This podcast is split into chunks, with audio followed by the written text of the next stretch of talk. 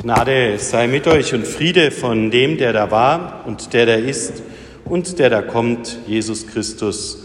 Amen. Liebe Gemeinde, der Predigt zugrunde liegen folgende Worte des Propheten Jesaja im zwölften Kapitel. Und da heißt es für uns: Zu der Zeit wirst du sagen: Ich danke dir, Herr. Du bist zornig gewesen über mich.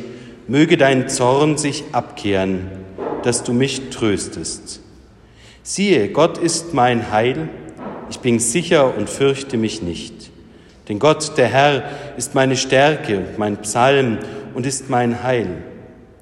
Ihr werdet mit Freuden Wasser schöpfen aus dem Brunnen des Heils, und ihr werdet sagen zu der Zeit, danket dem Herrn, ruft an seinen Namen, macht kund unter den Völkern sein Tun verkündigt, wie sein Name so hoch lust.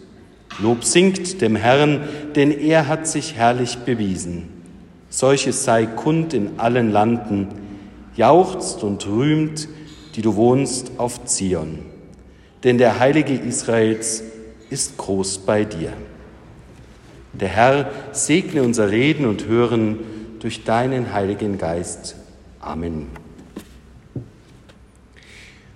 Liebe Gemeinde, vielleicht erinnern Sie sich, vor drei Jahren passierte ein furchtbares Unglück. Der Fahrer verwechselte vor einer Schule stehend Gas und Bremse, erwischte das falsche Pedal und fuhr in eine Gruppe dort wartender Schüler. Der Schock saß tief, nicht weit von der deutschen Schule ist das passiert in Monte Carmelo und viele konnten sich das Unglück nicht erklären. Kinder hinweggerissen in den Tod, ein Unglück, das schlimmer nicht denkbar ist. Was aber hat aufhören lassen in dieser Situation, das waren die Interviews, die in der Zeitung mit den Eltern und den Zeugen der Tat geführt wurden. Und hier kommt ein großer Unterschied zwischen meiner Erfahrung von Deutschland und Spanien zum Tragen.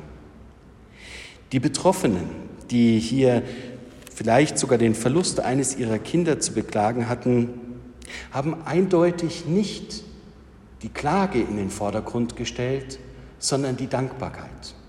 Die Dankbarkeit für das geschenkte Leben mit dem Ausblick, dass hier ja kein Endpunkt gesetzt wird. Sie können das noch nachlesen, wenn Sie zum Beispiel El País aufschlagen und dort nach diesem Unglück googeln. Es ist erstaunlich und ich fragte mich schon damals, wie können Eltern, wie können Angehörige in diesen Momenten so eine Kraft entwickeln, dass sie nicht in der Todestrauer versinken, sondern dass sie aufblicken und Dankbarkeit entwickeln. Bei ähnlichen Unglücken in Deutschland mache ich eher die Erfahrung, dass die Todestrauer, der Moment des Weggerissenseins im Vordergrund steht. Nicht, dass das eine oder das andere das Bessere wäre, aber im spanischen Ansatz kommt etwas zum Ausdruck, was ein Theologe, ein Neutestamentler einmal so auf die Spur gebracht hat. Glaube ist ein Vogel, der singt, wenn die Nacht noch dunkel ist. Glaube ist der Vogel, der singt, wenn die Nacht noch dunkel ist. Hier kommt es zum Ausdruck. Auch in den tiefsten Momenten meiner Trauer kann ich durch meinen Glauben schon den Gesang hören, den Gesang dessen, dass es ein Weiter gibt, ein Danach gibt, ja einen neuen Anfang gibt und eine Hoffnung gibt.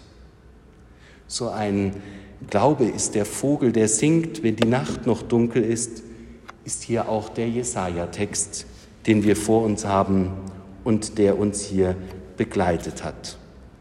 Auf den ersten Blick mag das gar nicht so erkenntlich sein.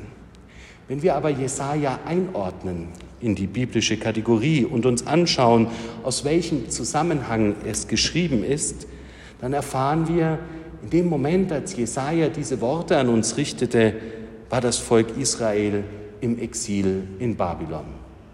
Zerstörung lag hinter ihnen, Verwüstung des ganzen Landes, ein verlorener Krieg, Szenen, wie wir sie leider im Moment jede Nacht in unserem Fernsehen sehen können, wenn wir Berichte über die Ukraine anschauen. Diese Parallele muss uns klar sein. Das heißt also, ein zerstörtes, orientierungsloses, zum Teil hungerndes Volk weiß nicht mehr aus und ein, und in dem Moment richtet Jesaja die eben gehörten Verse an sein Volk.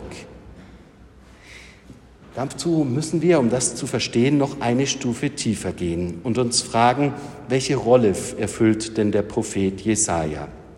Schnell und oft wird er ja gleichgesetzt mit dem Unheilspropheten.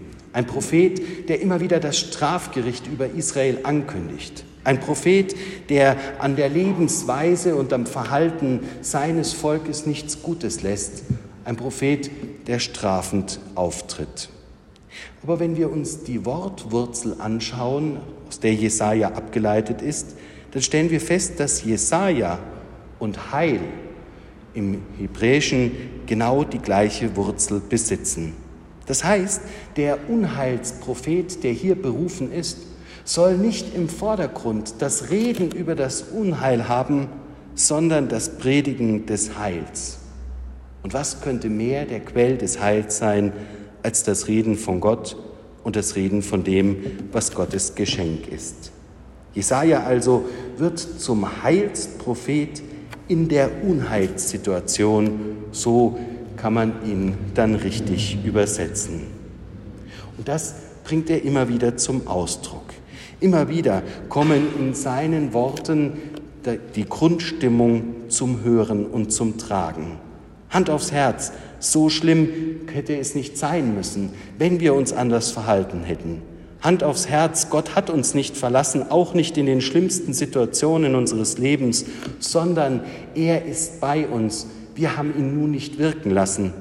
Hand aufs Herz, wenn wir Gott wirken lassen würden in unserem Leben, dann würde uns das Gute widerfahren. Ein Vogel, der singt, obwohl der, Früh, der Morgen noch nicht angebrochen ist. Singen und der Vogel, die Hoffnung, die da drin steckt und der Mut, der daraus erwächst.